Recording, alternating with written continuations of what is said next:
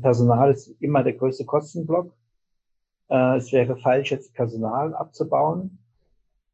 Man sollte die Zeit nutzen, um Mitarbeiter weiterzubilden. Man sollte Mitarbeiter die Chance geben, sich auch persönlich weiterzubilden. Klar gesagt. Stimmen aus Sachsen der Heimat für Fachkräfte.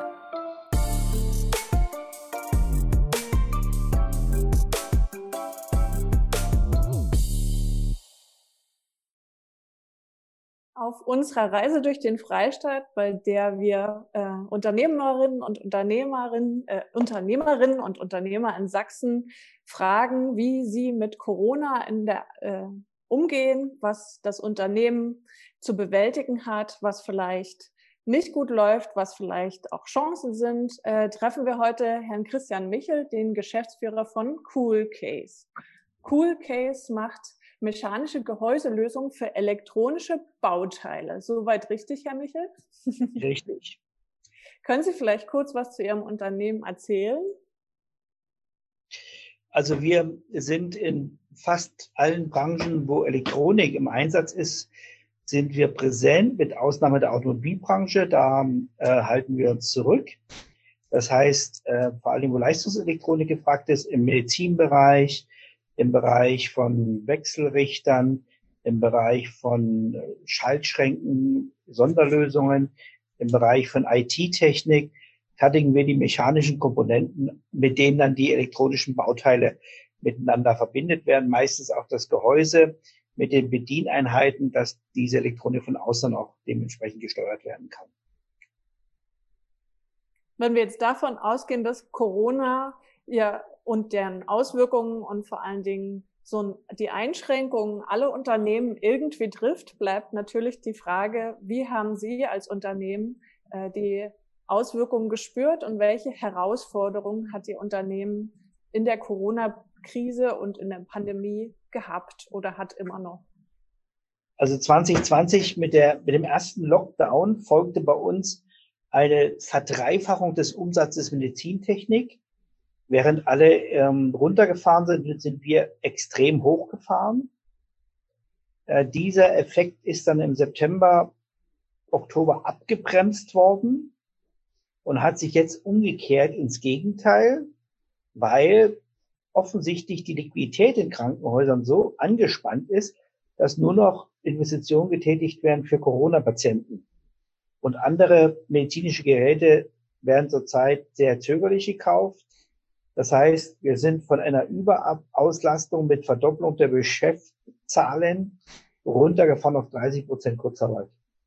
Das klingt nach drastischen Auswirkungen. Das heißt, nicht nur die Medizintechnik ist wieder eingestampft, sondern auch auf den anderen Bereichen gibt es Einschränkungen, ja? Ja, wir, wir bauen ähm, für ein namhaftes deutsches Unternehmen, eigentlich der europäische Marktführer, Wassermaschinen, wo also automatisiert Wasser gezapft werden kann, vorwiegend in Fitnessräumen, Sportstätten, Turnhallen, Messen, alles was öffentlicher Bereich ist. Und da brauche ich gar nicht weiter zu erzählen. Das ist zurzeit alles zu. Da sind wir auch drastisch runtergegangen. Da, wo wir für die Bauindustrie bauen, zum Beispiel Gehäuse für Brandschutzmeldeanlagen, das läuft nach wie vor gut. Und im Maschinenbau läuft Verhalten. Ähm, aber diese beiden Bereiche, die ziehen uns runter. Aber wir beherrschen das.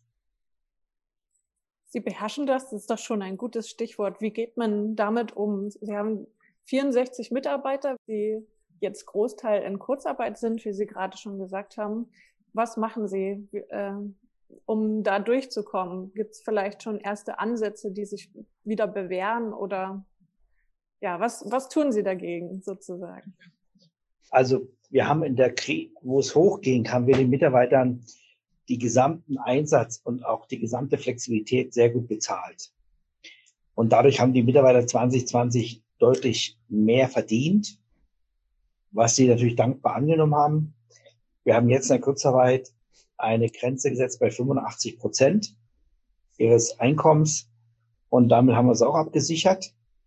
Das sind so die wesentlichen Dinge. Äh, wir statten die Mitarbeiter mit Masken aus. Wir haben sehr frühzeitig reagiert. Alle Verwaltungsangestellte haben bei uns Handy und Laptop und können von zu Hause aus arbeiten. Wir haben nur noch 30 bis 35 Prozent der Verwaltungsmitarbeiter in Unternehmen anwesend.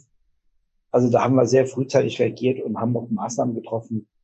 Wir haben ein eigenes Krankenzimmer, wo wir Schnelltests durchführen können.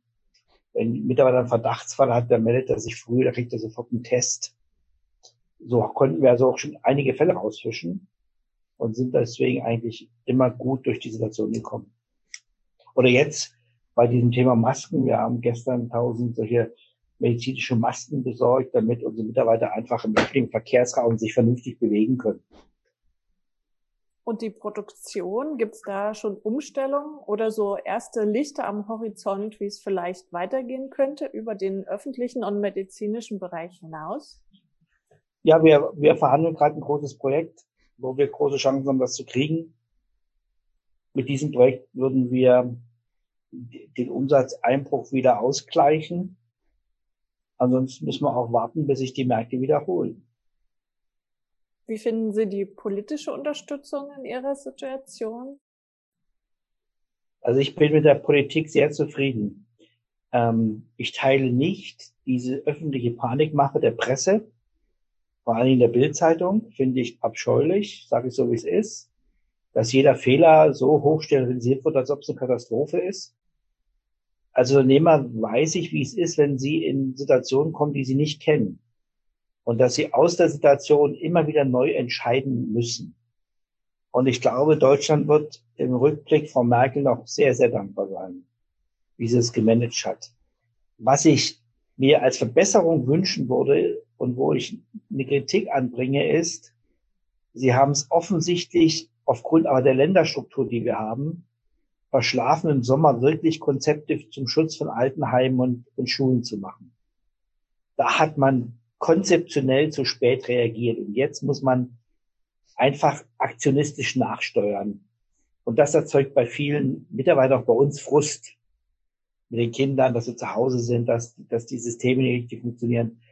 Das müssen sich die Politiker schon sagen lassen, dass sie da an der Stelle im Sommer wahrscheinlich gehofft haben, den kriegen wir in den Griff. Wir haben mit dem harten Winter nicht gerechnet. Was dürfen jetzt Unternehmen nicht aus den Augen verlieren? Was müssen wir im Blick behalten? Ihre Perso Personalressourcen schützen. Das ist die oberste, das oberste Prinzip. Man geht äh, mit seinen Mitarbeitern durch eine gute Zeit, man geht mit ihnen auch durch die Krise. Personal ist immer der größte Kostenblock. Wäre falsch, jetzt Personal abzubauen. Man sollte die Zeit nutzen, um Mitarbeiter weiterzubilden. Man sollte Mitarbeiter die Chance geben, sich auch persönlich weiterzubilden, ähm, dass man vorbereitet ist, wenn die Wirtschaft sich wiederholt. Das wird ja passieren. Ähm, das würde ich jedem raten. Das ist natürlich in, in dem Betrieb, der so technisch funktioniert wie bei uns, anders wie bei einer Gaststätte. Das ist natürlich klar. Aber in dem Bereich, wo ich tätig bin, empfehle ich den Leuten immer wieder, auch mein Netzwerk, kümmert euch um eure Leute, fragt nach, wie es denen geht, was ist bei denen persönlich los, brauchen die vielleicht auch mal eine persönliche Unterstützung, weil Eltern oder andere Familienmitglieder in Schwierigkeiten kommen. Und dadurch wird, die, wird das Zusammenhaltsgefühl gestärkt. Und ich denke, die Firma kann dadurch auch gestärkt aus der Krise gehen. Wie halten Sie Ihre Mitarbeiter zusammen, ist dann die Frage. Oder wie kontaktieren Sie die oder fragen nach? Wird es dann, findet das dann telefonisch statt oder? Ja, sehr viel telefonisch, sehr viel über, über Online-Verbindungen. Wir haben einen, unseren Videoraum aufgerüstet und können mit jedem Mitarbeiter auch online äh, uns austauschen. Wir haben die Anzahl unserer Meetings massiv runtergefahren, haben sie gestrafft, aber besprechen das Wesentliche. Wir treffen uns, wenn es gar nicht geht, auch draußen auf dem Hof und stellen uns im Kreis wir haben Schichten getrennt. Die erste Schicht sieht nicht die zweite. Die Verwaltungsmitarbeiter treffen nicht die Produktionsmitarbeiter. Und es funktioniert. Es ist, es ist nervig. Es ist manchmal auch belastend, aber es funktioniert. Und trotz allem Nervigen und Belastenden gibt es vielleicht irgendwas, was Sie sagen, auch wenn die Pandemie vorbei ist, alles wieder sagen wir, zur alten Normalität zurückfindet, was würden Sie trotzdem sagen, ist eine neue Normalität, die Sie gerne mitnehmen möchten oder irgendetwas, was Sie gerne beibehalten möchten? Also wenn man die Nachhaltigkeit, die Herausforderung zur Nachhaltigkeit und zur CO2-Neutralität der Wirtschaft betrachtet, dann sage ich auf jeden Fall, Reiseverkehr komplett überdenken. Man muss nicht wegen jedem Problem nach China fliegen. Das haben zwar viele Leute gern gemacht, aber man muss den Kosten-Nutzen äh, von Dienstreisen ganz klar hinterfragen. Man muss den Kosten-Nutzen von Außendienstmitarbeitern hinterfragen. Keine Frage, persönlicher Kontakt ist wichtig, aber man muss das Kosten-Nutzen-Verhältnis hinterfragen. Und das, was angeblich alles nicht geht, das geht auf einmal. Das heißt, man muss den Mitarbeitern auch klar machen, Arbeitsweisen ändern. Und das kann der Ressourcenbewahrung, das ist ja ein Thema für uns alle, in der Zukunft nur gut tun. Ich kann nur Mut machen, dass man die, den Blick nach vorn sich bewahrt, dass man genau prüft, wie man seine Ressourcen schützt, um nach der Krise wieder handlungsfähig zu sein. Und man kann in einer Krise auch durch sehr viel kleine Dinge den Mitarbeitern und auch damit dem Unternehmen Mut machen, einfach konsequent äh, in der Spur zu bleiben. Ein positiver Ausblick von Herrn Michel, Geschäftsführer von Cool Case, einem traditionsreichen Unternehmen, was trotzdem flexibel durch die Krise kommt und neue Lösungen findet. Vielen Dank, Herr Michel, für das Gespräch. Bitteschön. Klar gesagt. Stimmen aus Sachsen der Heimat für Fachkräfte.